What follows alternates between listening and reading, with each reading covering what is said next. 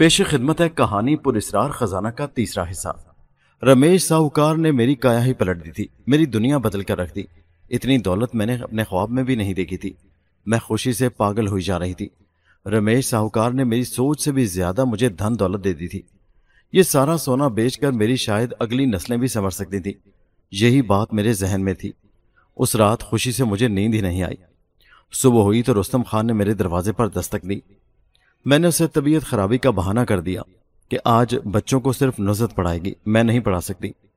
رستم خان نے میری خیر خرید پوچھی اور میرے لیے ناشتہ لینے چلا گیا۔ اسکول کے اوقات کے کافی دیر بعد نزت میرے کمرے میں آئی اور مجھ سے میری خیریت پوچھی۔ میں نے اسے کہا کہ میں اب بہتر ہوں، لیکن میں گھر جانا چاہتی ہوں۔ وہ پوچھنے لگی، خیریت، میں نے اسے بتایا کہ میرا گھر سے دل گھبرایا ہوا ہے۔ میں دو ایک روز میں آ جاؤں گی۔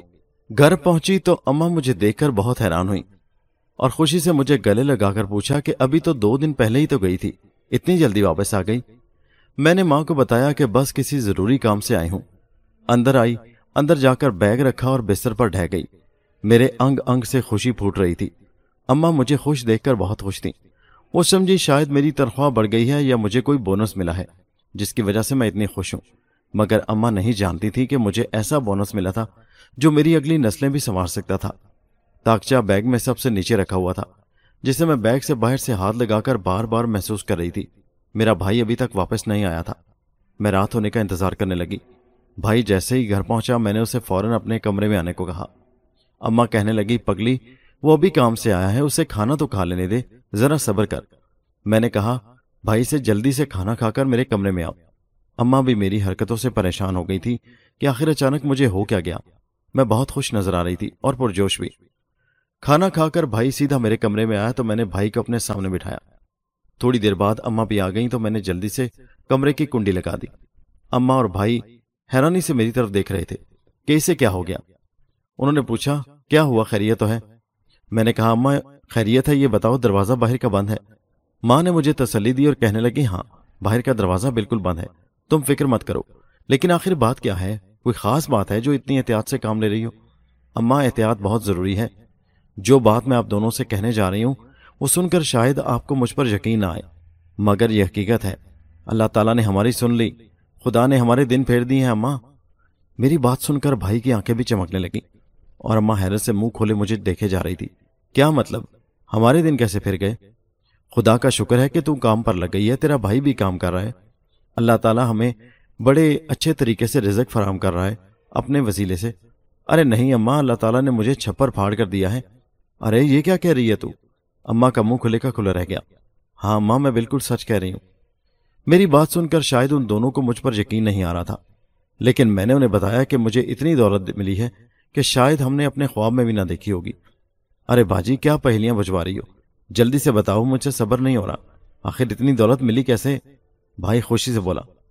میں نے ان کو مختصراً بتایا کہ میری ملاقات ایک سر پھرے نوجوان سے ہوئی۔ جو خود کو کسی راجا مہاراجا کسی نواب کی اولاد بتاتا ہے۔ اور اس نے مجھے اس پرانی حویلی سے اپنے پرکھوں کا خزانہ نکال کر دیا ہے، جو کہ زیادہ تر سونے کی شکل میں ہے۔ اور چند ہیرے ہیں۔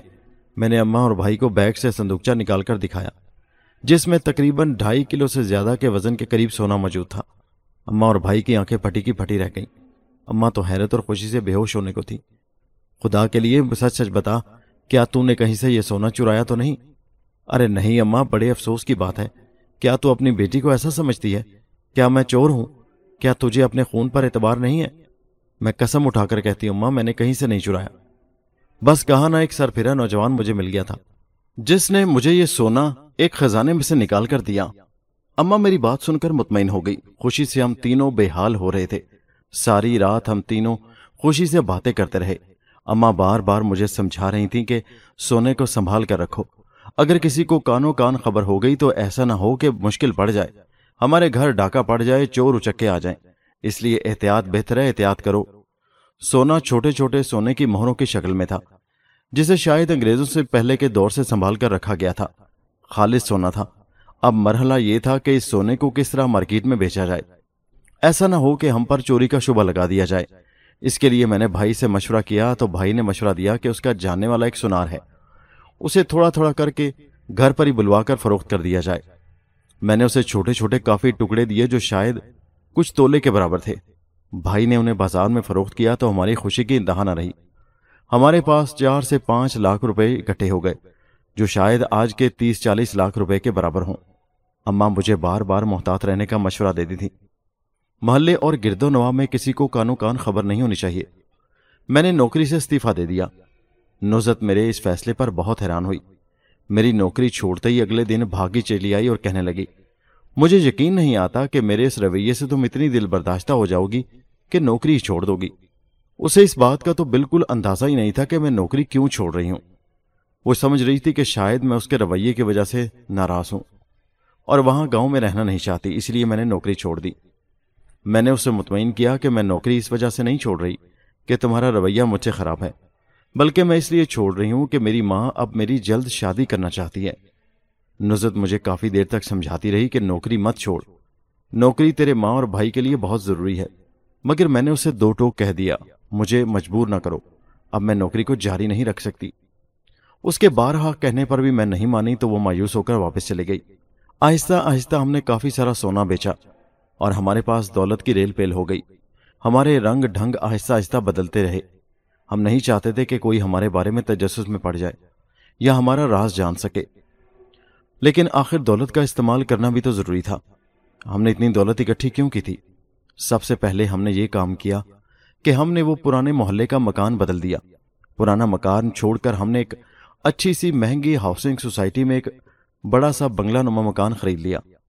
غربت کی وجہ سے ہمارے رشتہ دار ایسے نہیں تھے جو ہمارے ساتھ رابطے میں رہتے۔ انہوں نے کبھی ہمیں دیکھنے کی کوشش نہیں کی تھی۔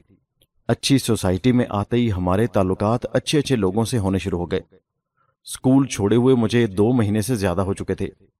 ان دو مہینوں میں ہم نے بہت تیزی کے ساتھ اپنی زندگی بدل دی تھی۔ کافی سونا بیچ دیا۔ پرانا مکان جو ہمارا آبائی مکان تھا، وہ ہم نے بیچ دیا۔ نئی ہاؤسنگ سوسائٹی میں آتے ہی ہمارے رہن سہن کا طریقہ بھی بدل گیا۔ بھائی کو میں نے سیلز مین کی نوکری سے ہٹوا کر نئے بازار میں ایک اچھی سی دکان کھلوا دی۔ دکان میں ہر طرح کا سامان ڈال دیا گیا، جو اس وقت کی جدید طرز کی دکانوں کے مطابق تھا۔ رستم خان ایک دو بار مجھ سے ملنے آیا، مگر میں مصروفیت کی بنا پر اس سے نہیں مل سکی۔ میری پوری کوشش تھی کہ میں کسی وقت اس سے ملاقات کر سکوں۔ میں زیادہ تر نئے گھر کے معاملات میں مصروف رہتی۔ فرنیچر خریدنا، گھر کی آرائش، زیبائش وغیرہ، مجھے کبھی کبھی اپنی نوکری کے دن یاد آتے، جس طرح میں نے مشکل سے وہ دن گزارے تھے۔ مگر اللہ تعالیٰ نے مجھے چھپر پھاڑ کر دیا، میری مدد کی اور میں مالی مشکلات سے نکل آئی۔ نزت نے اس کے بعد دوبارہ مجھ سے ملنے کی کوشش نہیں کی تھی۔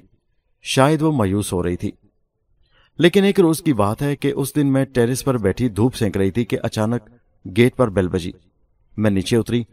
گیٹ کھولا تو دیکھا سامنے نزت اور اس کے ساتھ اس کا دیور کمال کھڑے تھے۔ مجھے بڑی حیرانی ہوئی۔ نزت کو ہمارے نئے گھر کا پتہ کیسے چلا؟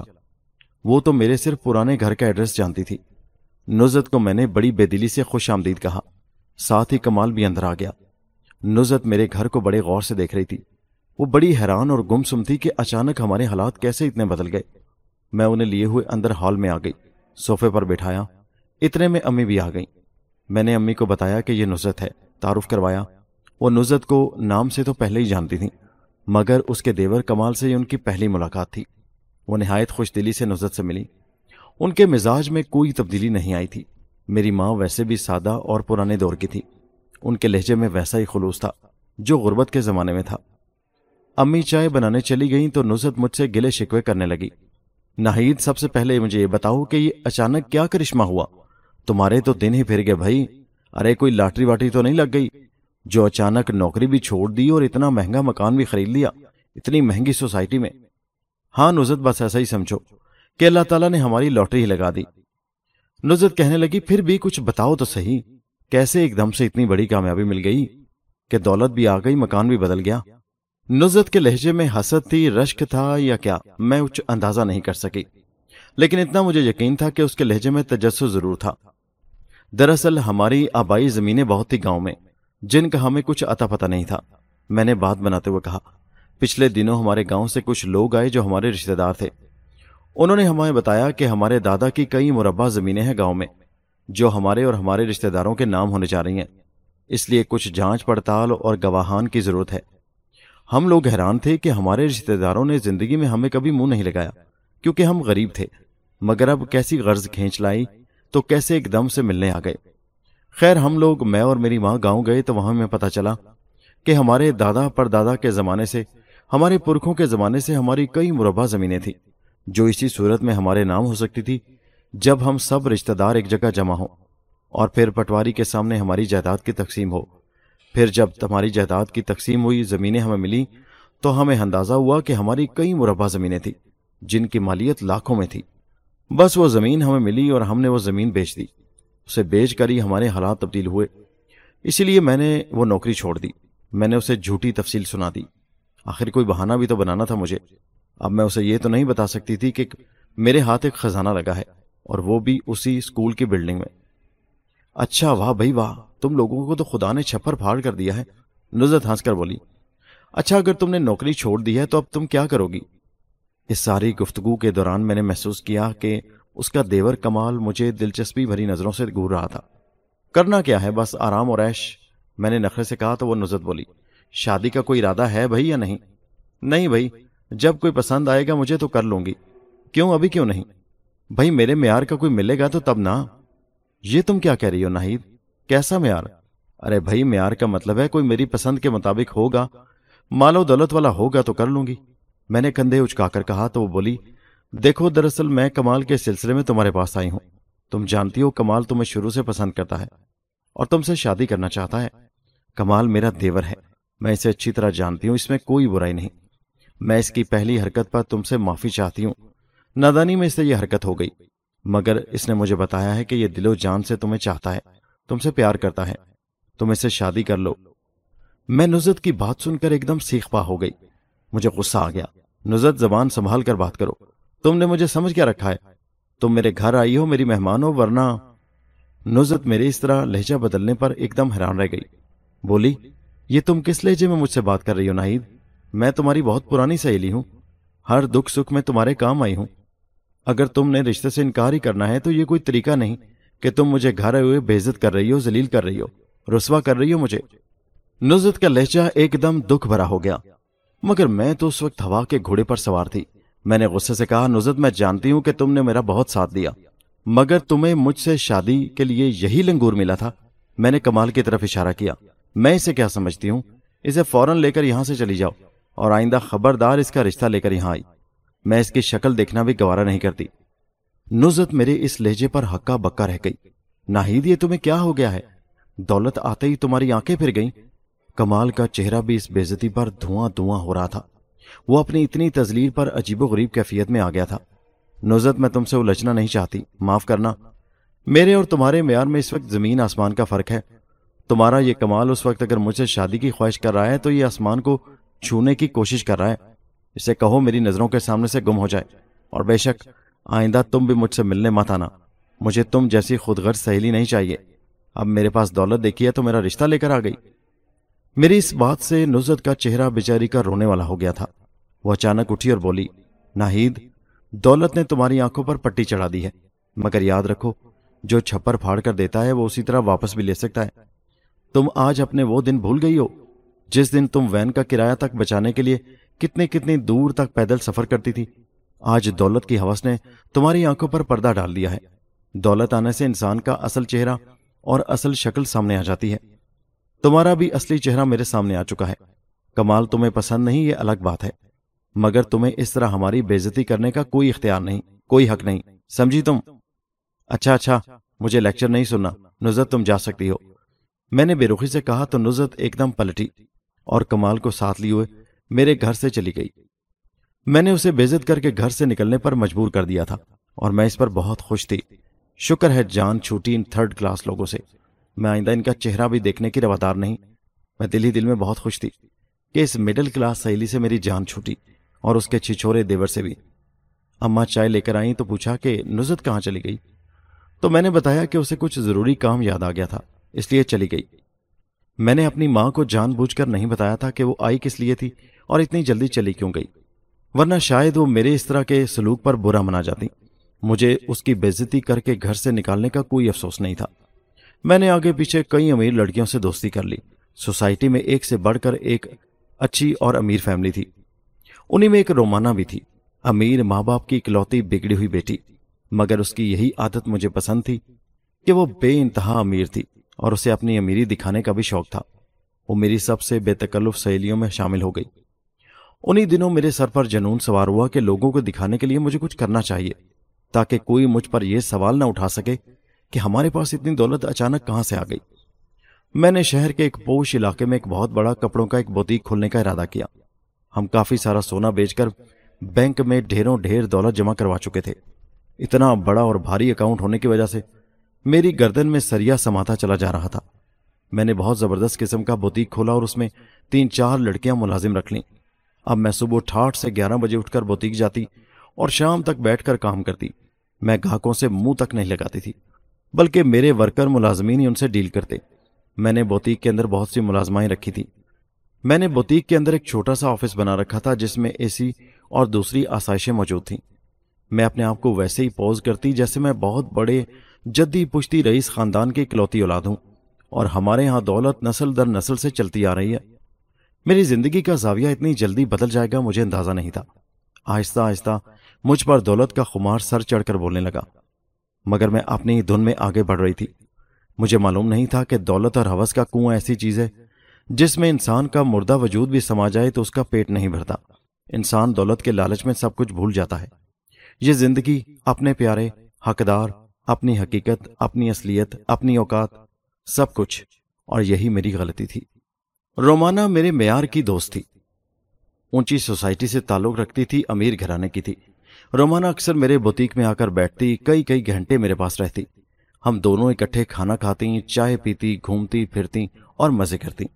میں نے ایک گاڑی بھی خرید لی اور اسی پر گھومنا پھرنا شروع کر دیا۔ میرا لائف سٹائل ایسا بن چکا تھا جیسے میں برسوں سے کسی امیر خاندان کی چشم و چراغ ہوں۔ ادھر بھائی کا کام بھی راتوں رات دگنا چوگنا ہو رہا تھا۔ اسے میں نے سختی سے ہدایت کر رکھی تھی کہ صرف پیسہ کمانے کی سوچو، کسی سے کوئی رعایت نہیں برتنی۔ وہ میری سوچ سے بھی بڑھ کر چلاک نکلا۔ اس نے تھوڑے ہی دنوں میں کاروبار کو خوب چمکا لیا۔ ادھر میں نے بوتیک کے بعد ایک چھوٹی سی گارمنٹس فیکٹری لگانے کا سوچا اور ایک جگہ خرید کر اس پر عمل درآمد کرنا شروع کر دیا۔ تھوڑے ہی عرصے میں میری فیکٹری بن کر تیار ہو گئی۔ اس سلسلے میں رومانہ کے والد سیٹ اکرام نے میری بہت مدد کی۔ رومانہ پڑھائی چھوڑ چکی تھی۔ اسے میں نے اپنے ساتھ ہی فیکٹری میں کام کرنے کا مشورہ دیا جو اس نے خوش دلی سے قبول کر لیا۔ اسے کام کرنے کی ضرورت نہیں تھی، مگر مجھے اس کے ساتھ کی ضرورت تھی۔ میں نے فیکٹری کے کئی انتظام روانہ کے ہاتھ میں دے دیے۔ میں اس کی طرف سے بے فکر تھی کیونکہ وہ بذات خود ایک امیر کبیر باپ کی بیٹی تھی جو دولت کی بھوکی نہیں تھی۔ اسے بس صرف میری کمپنی اور میری دوستی کی وجہ سے میری فیکٹری کو سنبھالنا منظور ہوا۔ اماں بہت خوش تھیں۔ میں نے اماں کو عمرہ بھی کروایا اور اماں کو سختی سے ہدایت کی کہ اب پرانے محلے کا کوئی فرد ہمارے گھر نہ آئے۔ اماں نے پہلے پہل تو احتجاج کیا، مگر میں نے اماں کو سمجھایا کہ اماں اب ہمارا سٹیٹس بدل چکا ہے۔ اب ہم اس طرح کے لوگ نہیں جو پرانے محلے میں رہتے تھے۔ اب ہمارا اٹھنا بیٹھنا بڑے لوگوں میں ہے، اس لیے ہمیں احتیاط سے کام لینا ہوگا۔ ایسے لوگ ہمارے پاس آئیں گے تو یہاں کے لوگ کیا سوچیں گے؟ ہمارا معیار اب وہ نہیں۔ ادھر فیکٹری میں مجھے خواتین کے ساتھ ساتھ کچھ مرد ملازمین کی بھی ضرورت پیش آئی۔ انہی میں سے ایک مشین آپریٹر لڑکا میں نے بھرتی کیا جس کا نام نادر تھا۔ نادر بہت خوبرو نوجوان تھا، مگر مجھے اس سے کوئی غرض نہیں تھی، کیونکہ وہ بہرحال ایک متوسط غریب طبقے کا فر تھا۔ نادر میری فیکٹری میں بہت دلچسپی سے کام کرتا۔ وہ پڑھا لکھا نوجوان تھا، مگر مجبوریوں کے تحت فیکٹری میں کام کر رہا تھا۔ تھوڑی عرصے میں نادر نے اپنا مقام بنا لیا۔ رومانا اس کی بے حد تعریف کرتی تھی۔ جب رومانا اس کی تعریف کرتی تو میں اسے جھڑک دیتی۔ میں کہتی رومانا وہ ایک غریب آدمی ہے۔ کام کرتا ہے تو اس کے عوض تنخواہ لیتا ہے۔ ہم اس کی محنت کے عوض اسے پیسے دیتے ہیں۔ اس لیے اس سے زیادہ متاثر ہونے کی ضرورت نہیں۔ مگر رومانا اس کی تعریف کرنے سے باز نہیں آتی تھی۔ رومانا اس سے متاثر تھی، اس کا اندازہ مجھے تھا۔ مگر اس حد تک متاثر ہوگی کہ دل ہی دل میں اسے پسند کرنے لگے گی، اس بات کا مجھے معلوم نہیں تھا۔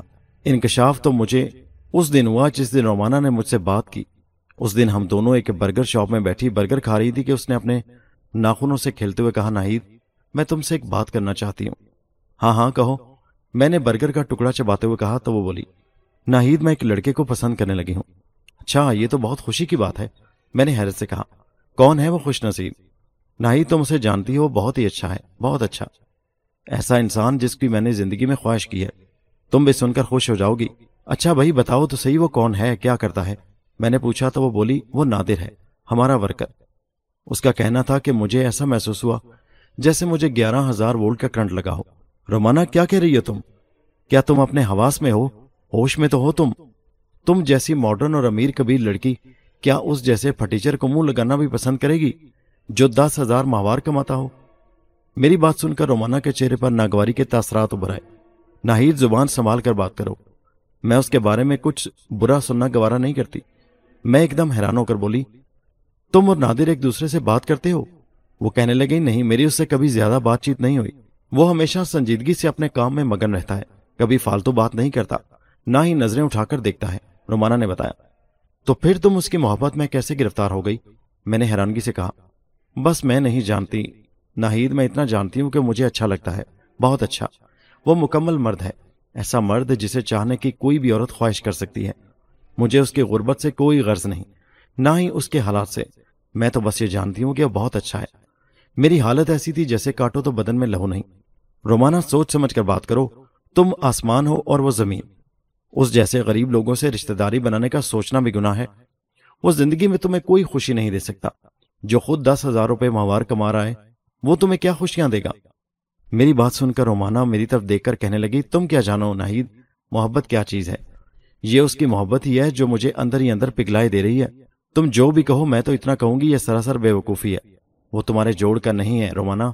میں نے اسے سمجھاتے ہوئے کہا۔ تو رومانا کہنے لگی، کچھ بھی ہو ناہید، میں اس معاملے میں کچھ بھی سننا پسند نہیں کروں گی۔ وہ جو کچھ بھی ہے، میرے لیے سب سے اچھا ہے، سب سے زیادہ اچھا۔ میں نے اسے مزید کچھ سمجھانے کا ارادہ ترک کر دیا اور ہم اٹھ کر گھر واپس آ گئیں۔ میں نے محسوس کیا کہ وہ کئی بار کام دیکھنے کے بہانے بہانے سے نادر کے پاس جاتی، مگر وہ مست ملنگ اپنے کام میں مصروف رہتا، بلا شبہ خوبرو نوجوان تھا، مگر رومانا اس کے لیے پاگل ہوئے جا رہی تھی۔ اور پھر اس دن میں نے ان دونوں کو آپس میں باتیں کرتے ہوئے دیکھ لیا۔ رومانا میری ملازم نہیں تھی، وہ تو میرا بس فیکٹری میں ہاتھ بٹاتی تھی، اس لیے میں اسے کچھ کہہ نہیں سکتی تھی۔ مجھے اندر ہی اندر نادر سے خار ہونے لگی۔ یہ حسد تھی، جلن تھی یا کیا؟ کچھ محسوس نہیں کر سکی۔ مگر اس دن کے بعد مجھے نادر اور زیادہ برا لگنے لگا۔ میں اس کے کام میں خواہ مخواہ نقص نکالنے لگ دی۔ میں نے پورا ارادہ کر لیا تھا کہ اسے نوکری سے نکال باہر کروں گی۔ اور پھر ایک دن میں نے اس کی معمولی سی غلطی کو پکڑ لیا اور اسے خوب کھری کھری سنا کر نوکری سے باہر نکال کیا۔ اگلے دن رومانا کو پتا چلا تو میرے پاس آئی اور کہنے لگی، تم نے نادر کو نوکری سے کیوں نکالا؟ میں نے اس کی طرف دیکھتے ہوئے کہا رومانا وہ کام میں غفلت برت رہا تھا، اس لیے میں نے اسے نکال دیا۔ میری حیرت کی انتہا نہ رہی جب رومانا نے پھوٹ پھوٹ کر رونا شروع کر دیا۔ اب وہ روئی جا رہی تھی۔ میں نے اسے صوفے پر بٹھایا، تسلی دی اور کہا، کیا ہوا؟ تم نے اس بات کو اتنا دل پر کیوں لے لیا؟ اس نے مجھے بتایا کہ نادر کے گھر کے حالات کافی خراب تھے۔ اس کے سر پر دو بہنوں کا بوجھ تھا اور اس کے ماں اور باپ دونوں بیمار تھے۔ اس لیے وہ یہ نوکری کسی صورت چھوڑنا نہیں چاہتا تھا۔ مگر تم نے اسے کوئی موقع دیے بغیر نوکری سے نکال دیا۔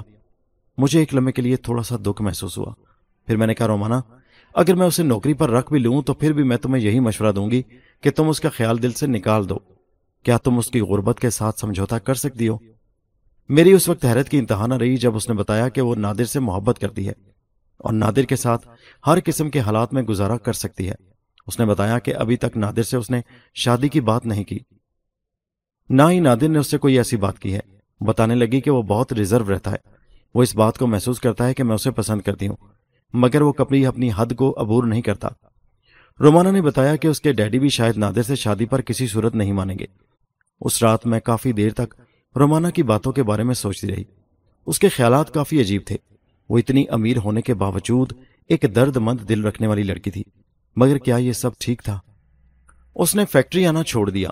اس کی ایک ڈیمانڈ تھی کہ میں اسی صورت فیکٹری میں آؤں گی جب تم نادر کو دوبارہ نوکری پر رکھو گی۔ مگر میں نادر کو کسی صورت نوکری پر نہیں رکھنا چاہتی تھی۔ شاید میں خود اسے پسند کرنے لگی تھی اور اس کا رومانہ کے ساتھ۔ مگر مگر اس بات سے میں ناشنا تھی۔ میں خود فیکٹری پر توجہ دینے لگی۔ میں نے بھائی کو کہہ کر اسے فیکٹری میں ہاتھ بٹانے کو کہا۔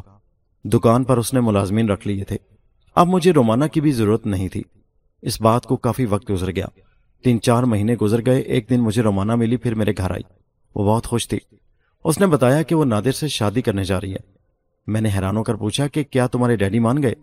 تو اس نے کہا، نہیں، ڈیڈی نے مجھے اپنی تمام جائیداد سے آگ کر دیا ہے، کیونکہ میں نے ضد کی تھی کہ میں صرف نادر سے ہی شادی کروں گی۔